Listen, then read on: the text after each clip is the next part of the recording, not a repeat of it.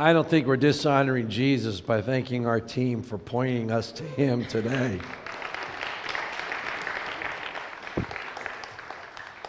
I'm a bit of a wreck too. It's been an amazingly special weekend, and you can't plan for that. Just sometimes it's just marked, you know, and God's good. And I love David Allen. I just love that man. You should just watch him back there worshiping God and know, love his whole family. But today, man, you honored the psalmist. You played the, with a stringed instrument to God's glory. Thank you, the whole team, for that. Well, today we are going to see Jesus. We're going to see him in a way that uh, is a rare glimpse of his majesty. Because that's where we are in our study of this amazing story, the Gospel of Mark. We're in the ninth chapter. And it's uh, an event known as the Transfiguration of Jesus. It's a chance to see him in a way that he is never otherwise seen during his time on earth. And it will help us see him in a way that uh, God intends all of us to understand him. Now, coming to this, we were in chapter 8 last week. And if you're just coming to the church and you've been new today or you're recently new, we're in our 13th week of our study of the Gospel of Mark. And we have been climbing up to the mountaintop, which we ascended to last week in chapter 8 when Len did a masterful job helping us piece together all the puzzle parts of answering that primary question that Mark had in mind when he wrote this story for the benefit of young Roman Christians in the first century. To answer first and foremost, who is Jesus? And then, secondly, what does it mean to follow him? That Jesus. And so, where we are at right now is at the top of that. This is the watershed part of the story, chapters 8 and 9. Everything builds up to this moment of declaration and understanding and discovery, and then everything moves from it. Just to review what happened last week, Jesus finally has that moment of declaration, that conversation, the defining the relationship conversation where he says to them, Who do the crowd say that I am? And clearly they knew because this was a subject of great conversation and debate. And they could easily tell him, some, some think you're John the Baptist, come back from the dead, which is kind of dumb because, you know, Jesus was alive before John the Baptist was killed, but they didn't have the benefit of the 24 hour news cycle back then, so maybe they just didn't have the timeline right. Some say you're Moses or uh, Elijah, one of the prophets, come back from the dead. I want you to remember that name, Elijah, that they mentioned, because actually he has a role to play uh, in our, our story today. And then Jesus turned to them and said, But what about you? Who do you say that I am? And Peter got it right. Throughout the Gospels, Peter has about a 50% accuracy rate with the stuff he says, but, but this one he gets right. You are the Messiah. And then I want you to pay very careful attention to the next verse, which we're going to review. Verse 31, it says this. Let's say it together. Jesus then began to teach them that the Son of Man must be rejected, killed, and rise again. Now, it may surprise you to know that this is the very first time those ideas are spoken of in the Gospel of Mark. And I want you to notice that what, John, what Mark says is, is that he then began to teach this. So, in other words, this moment of declaration and understanding is what opens up the possibility for Jesus to now teach his real purpose for coming.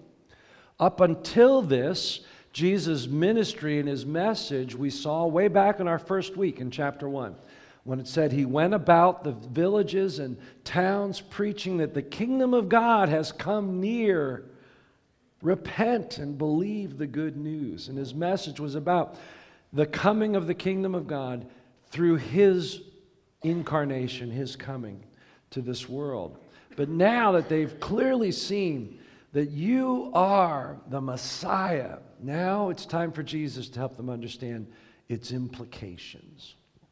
And so that's where we go from here. But secondly, I want you to look at this verse and I want you to pay very careful attention to the term Jesus uses for himself in Mark chapter 8. What term is that? Son of Man. Keep note of that. Son of Man speaks to Jesus' humanity. It's a phrase he uses quite often, but it also is an Old Testament phrase referring to the Messiah who would be sent to be the Savior of Israel. So the Son of Man speaks about that aspect of Jesus that was his humanity. And this is what I want you to understand. Even though at this point, Peter and probably the rest of the disciples are correct about what they've declared about Jesus, the answer is not complete. He is the Son of Man, He is the Messiah. But now we're going to get the whole answer. And in order for that to happen, people aren't going to come up with it.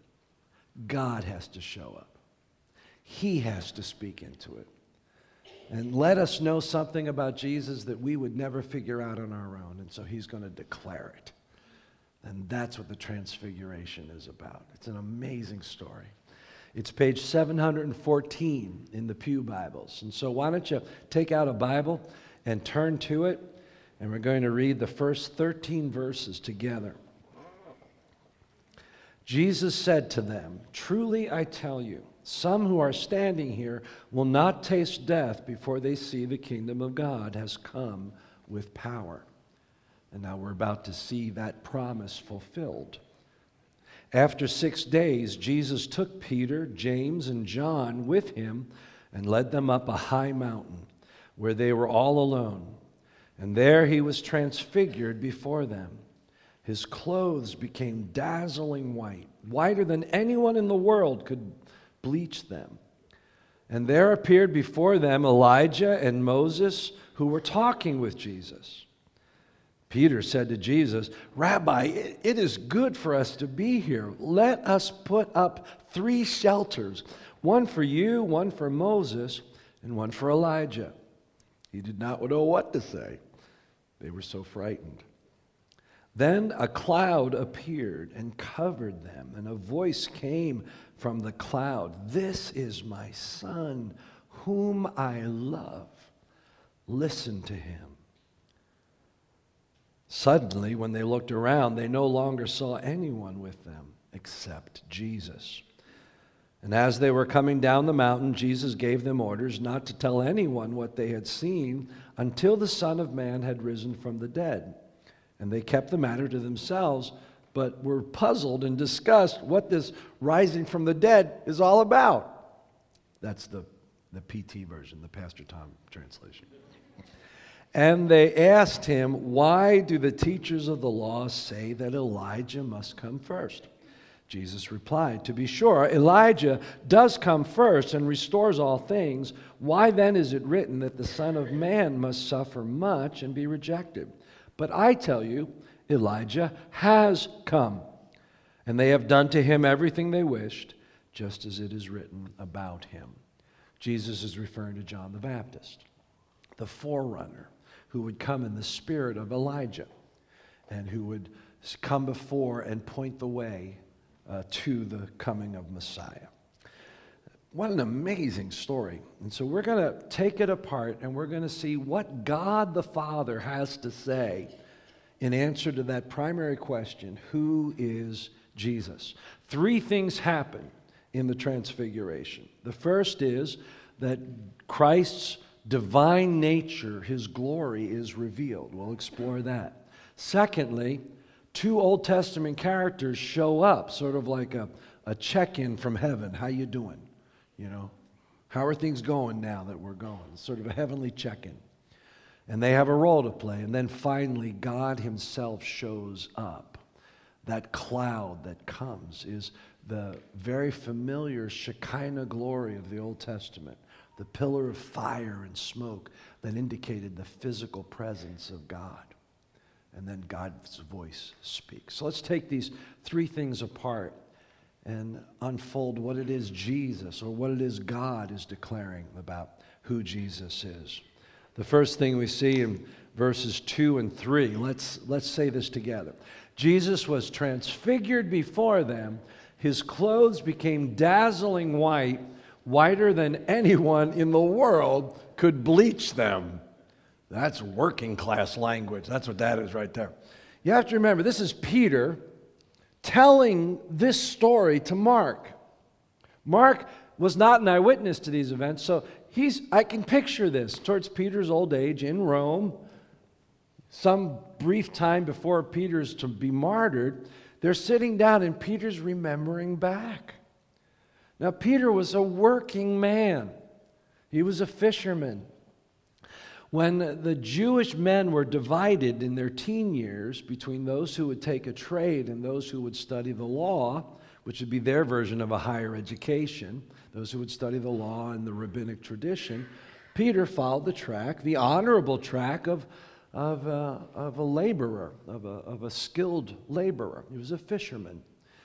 And so his language is that all throughout. By the way, we can't tell because, you know, the translation uh, is is well done throughout the Bible, but, but Peter's language, his Greek, is more working class. Maybe you'd have a Boston accent, you know, one of those you know, like working class neighborhoods. And so when he looked back at this, the best way he could describe it is bleach couldn't make it this white. It was so white. That was his way of looking at it. So, what is it that takes place here? What happens for this brief moment in time? is what we sing about in our Christmas carol that which is veiled in flesh, the Godhead, we can now see. For this brief moment in time, God the Father removes the human veil of flesh that allows Jesus to be found in appearance as a man, as Paul says in Philippians 2, and his full glory is revealed. I heard one commentator say it's a preview of coming attractions. I like that. Because even Jesus spoke about a time when the whole world, all of creation, would see him in this very way when he said, When the Son of Man comes in all of his glory. For this moment, these three human beings get a glimpse of it. And what is it we're to see about Jesus? Who is Jesus? He is not simply Son of Man, He is God in the flesh. As I heard one preacher put it, He is deity dressed in a body. We wouldn't come up with that idea. God had to remind us. God had to let us know. God had to reveal it. It's a beautiful thing. John would look back at this experience being one of the three. And when he wrote his story about Jesus, he would lay claim to its accuracy in the very first chapter when he says, The Word, who is Jesus, became flesh and dwelt for a while among us. And we beheld his glory as that of the only begotten of the Father, full of grace and truth. John's speaking to this event. He's saying, I'm a witness to who this being, this divine being was who took on flesh and walked among us.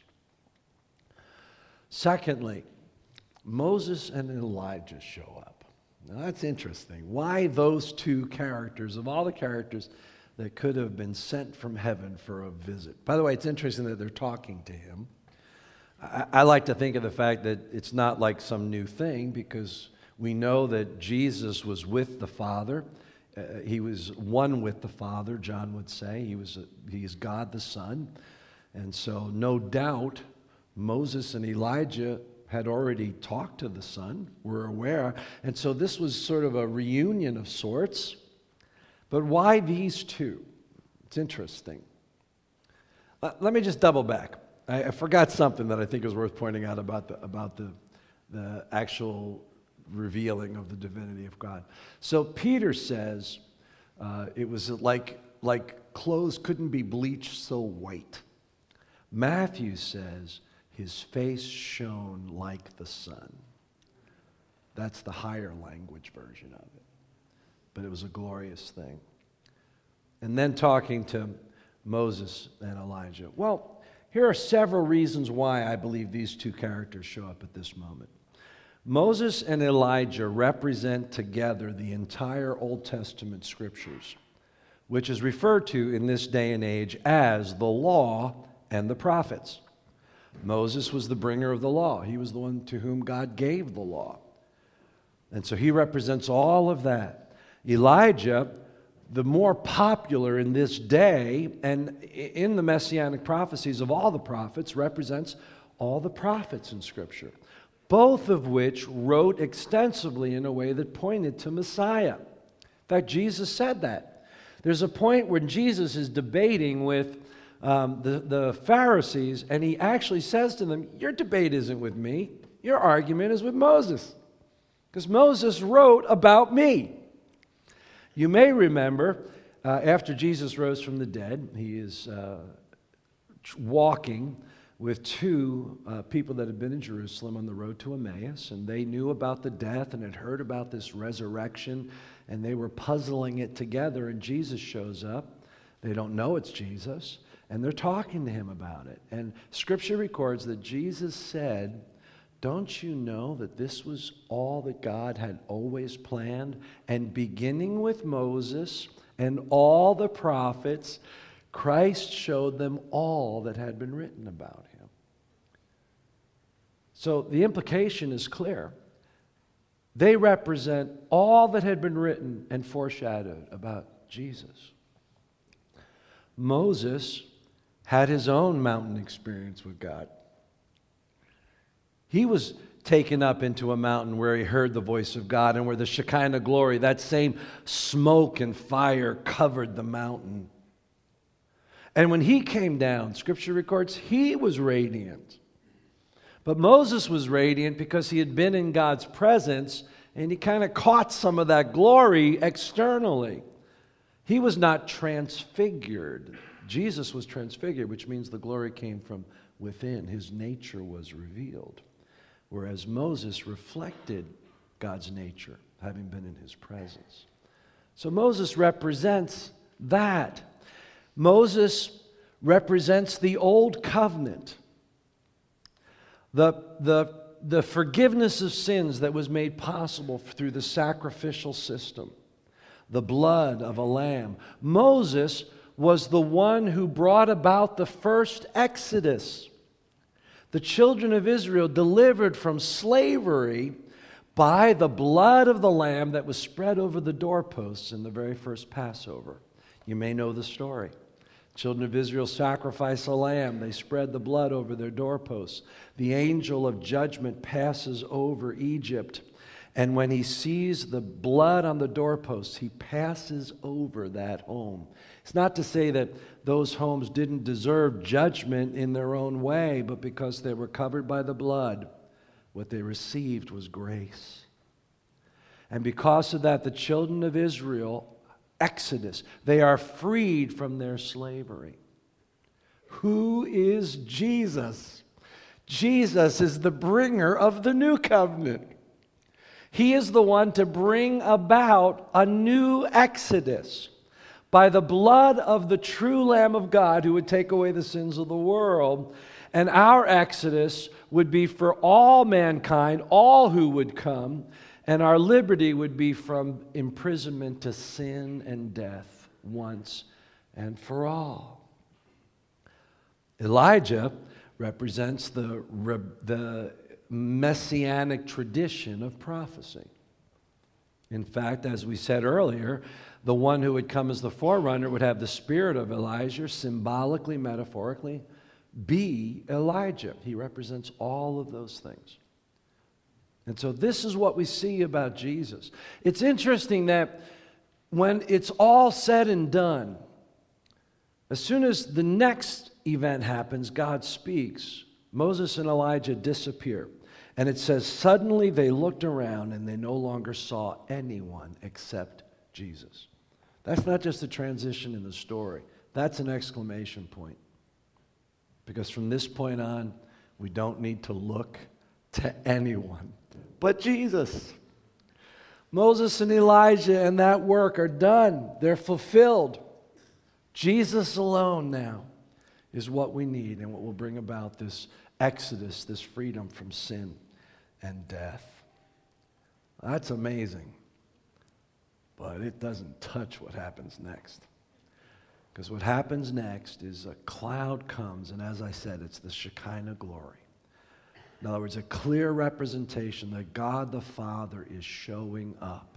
These are one of those rare moments when we see multiple persons of the Godhead present simultaneously. And this is what he says This is my Son, whom I love.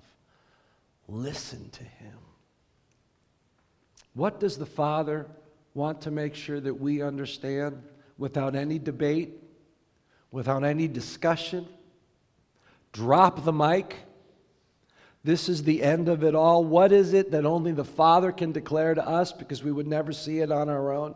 That this Messiah, this Jesus, is not just the Son of Man, He is the divine, one and only beloved Son of God. And so here we are with this amazing picture. We see fully the Jesus that Mark wants us to see. He is man, he is fully man, so that he could pay for the sins of the world, so that he could die as a man on the cross. But he is fully God. He is the one and unique God man, Jesus, Messiah, Savior, Jesus, Lord, God. So we're left saying, well, what am I supposed to do with this? How are we to respond to this? Well, I could think of any number of ways that we could respond to this. I could think that we should worship Him, we should honor Him, we should obey Him, we should serve Him. But God has a different thing in mind. How do we respond to this revelation of Jesus, this is what the Father says to you. Listen to him. Hmm. Interesting thought. Maybe if we don't get this right, then we can't respond any other way correctly. Maybe there's no worshiping, no honoring, no following, no obeying, no serving if we don't honestly heed the words of the Heavenly Father who says, This is my Son who I love. It starts with you listening to Him. You see, because I think that is our biggest problem. And we see that in the, the subplot of Peter himself in this. So let's just follow Peter's little track through chapters 8 and chapter 9. And let's remember that Peter is telling this to Mark. So he's being surprisingly honest, right? He's being honest about himself at this period of time. He's an old man. He's followed that track as a Hebrew man, a follower of Jesus. He's become what the Hebrew word for man, ish, means. Ish is the Hebrew word for an elder, a mature, wiser man. He's looking at his youthful Peter on the mountain. And so let's just track Peter's little story here. Peter gets it right about Jesus being the Messiah. That's wonderful. And then what did we see Jesus says? Put that back up on the screen. As soon as Peter gets that answer right, Jesus begins to teach that the Son of Man will be rejected, killed, and rise again. And what's the next thing Peter does in chapter 8? Well, he doesn't like that. And so he takes Jesus aside, and Mark records that he begins to rebuke him. Now, before you get too upset about Peter for doing this to our Lord, let's remember this is before the Transfiguration. And this is where scholars are led to think that Peter may have been older than Jesus. He may have been a senior to Jesus, and it would have been perfectly normal for an older Jewish man to think in terms of taking this younger person, even if he is like the promised Messiah. He's still a young man. I'm going to take him under my wings a little bit. He's got some things right, but clearly this isn't it. You see? And so the next thing that happens is God rebukes Peter. So in, in Matthew 16, uh, the same encounter, uh, the first thing that Jesus does is bless Peter. Blessed are you, Simon Peter. And he gives him his name. He moves from Simon to becoming Peter. So he blesses him, and then the next turn, he says, Get behind me, Satan, because now you're speaking for the enemy of the things of God. So he's put in his place. And then this is what Jesus says as a result to all of the disciples. Let's say this together. Whoever wants to be my disciple must deny themselves and take up their cross and follow me. For whoever loses their life for me and for the gospel will save it. So here's what I think the problem is with Peter at this point. First of all, he clearly doesn't get the whole picture of who Jesus is. He's right about what he said so far, but he's missing the fuller picture. And so when he hears the implications of who Jesus is, he's not buying it. He's not listening. He's got his own ideas of what Messiah will be, and so when Messiah comes, and when it's clear that that's who it is, and then Messiah starts putting out a different plan than his own, he's got a problem with that. Which is, I think, exactly our problem, most of us, or all of us at some point in our life. It's listening to what Jesus says rather than trying to get Jesus to listen to what we have to say. Our plan. We like the idea of Jesus being our Savior, but we want to set the terms. Jesus' path was for him to die. Go back to that verse. He was going to die, but how does it end? I'm going to rise again. It has a good ending, but it has a very unpleasant track to get there. Jesus doubles down. This is my life, so what does it mean to follow me? It means the same for you. Notice at the end of this, he offers true life life in God, life that we were meant for. But what's the path to get there? Entirely unpleasant. Not my plan. The next place we see Peter is on the mountain. And right in the middle of this, verse 5 of chapter 9. I'm just going to read this in the text. Peter said to Jesus, Rabbi, this is just before God shows up, God the Father. So, you know, you got the whole scene. You got Moses and Elijah, and they're talking to each other. And then uh, Peter said to Jesus, Rabbi, it's good for us to be here. Let us put up three shelters one for you, one for Moses, and one for Elijah. Now, we could speculate what Peter was thinking at the time right? In fact, there's whole sermons and discussions about that. But that's not Mark's point here. Mark's point is in the next verse, verse 6, little parentheses, where he says, He did not know what to say because they were so frightened. So I'm picturing, remember, Peter's telling this story, Mark's just repeating it. So I'm picturing Peter standing there, maybe, or sitting there telling Mark the story, and maybe, as I see it, he's caught up in remembering seeing Jesus in all of his glory. Maybe he's paused just remembering the beauty of that. And maybe Mark says to him, So what did you say? Peter goes, I said, let's build some houses. And then he laughs at himself and he goes, I didn't know what to say. I was scared out of my sandals. But of course, that didn't keep Peter from talking anyway. And that's really the point. Whatever Peter had in mind, it wasn't what God had in mind. That's all you need to know here. And so, God, I believe, I'd like to suggest that God may have been directing his comments first and foremost right at Peter when he said to him, This is my son whom I love. Listen to him. Because what Peter wanted to do is what all of us want to do. He wanted to reach to control the situation. Even Jesus needed to be controlled to fit into his plans, his priorities, his expectations. And the problem is that path may give you what you think you need or want in the long in the short term, but it will not lead you to life. What does it mean to listen to Jesus? Well, he tells us. To listen to Jesus is to hear him tell you personally, my path is the cross. I'm not here to set the world right by establishing my reign. I want to reign in your life.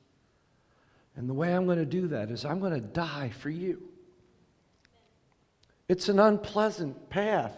In fact, I'm going to ask God if there's any other way the closer it comes. But I'm going to take that path because that's why I'm here. It's why I am the God man. I'm going to take that path. And then at the end of it, there's going to be a resurrection. And not only I will live, but all who turn to me by grace will live. And what does it mean to follow me? It's a cross for you too.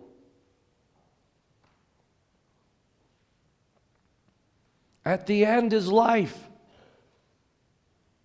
But getting there is not going to be pleasant because everything about you is to not do what you need to do most, which is die to your ambitions, to die to your plans, your need to control these things. Some of you are mad at Jesus. You still keep coming to church. God bless you, but you know you're mad at him. I'm going to tell you something. It's not his fault, it's your faulty expectations. Jesus is saying to you, listen to me. There is a path to life, but that life means dying to your old life. Your cross won't save you, but your cross will put to death that in you which keeps you from following Christ into life. His cross saves us. This is the message. This is where we're meant to be. This is the journey now we are going to take together through the remainder of this gospel as we follow Jesus through his rejection, through his arrest, through his burial, through his brutal treatment, through the cross, into the empty tomb, and that sense when all hope was lost, only in the end to have him burst forth in life and for us to live with him forever. It's magnificent. But if we're going to get there, you need to hear the words of Christ of Christ's heavenly Father. You need to listen to him. You may be like Peter. You may put words coming out of your mouth before your brain gets in gear. You may be just like Peter. You may be somebody who doesn't say anything until it's well planned, and you have all sorts of arguments and debates in your head some of which never get shared. But all of us want control. But only Jesus deserves having that control. And only surrendering ourselves to his control leads us to that life, that exodus from our prison of sin and death into life eternal. Best advice I could give all of you today in light of this Jesus is simply those three words listen to him.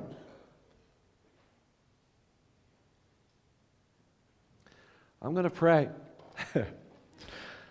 and we have one thing we're going to do. The worship team is going to come up.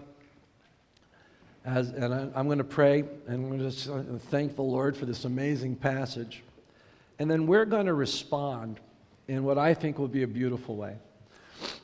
We're going to honor this Jesus that God the Father spared nothing to reveal to us through his word.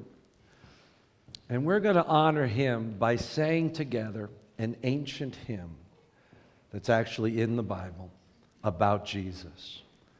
It's in the first chapter of Paul's letter to the Colossians. It's a segment of Scripture that's a hymn that I believe the first century Christians would sing together. We'll say it together. We call that the incomparable Christ. I'm going to pray, and then when I'm done, you're going to stand with me. We're going to say this hymn to the glory of Jesus, and then we're going to worship him in song. All right? So, just for a moment now, would you bow in prayer? And before I pray to the Father uh, on all of our behalf, would you just sit as though God has given you this revelation all to yourself about who his son is? Would you just sit in prayer? And hear him say to you, Listen to my son. And just for a moment, ask the question what is God saying to me?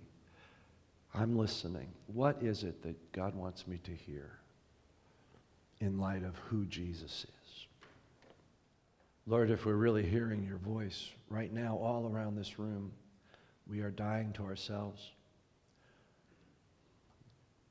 Some of us for the first time, surrendering control to this magnificent, this glorious, this incomparable Christ, whose blood shed on the cross delivers us from our sin, our death.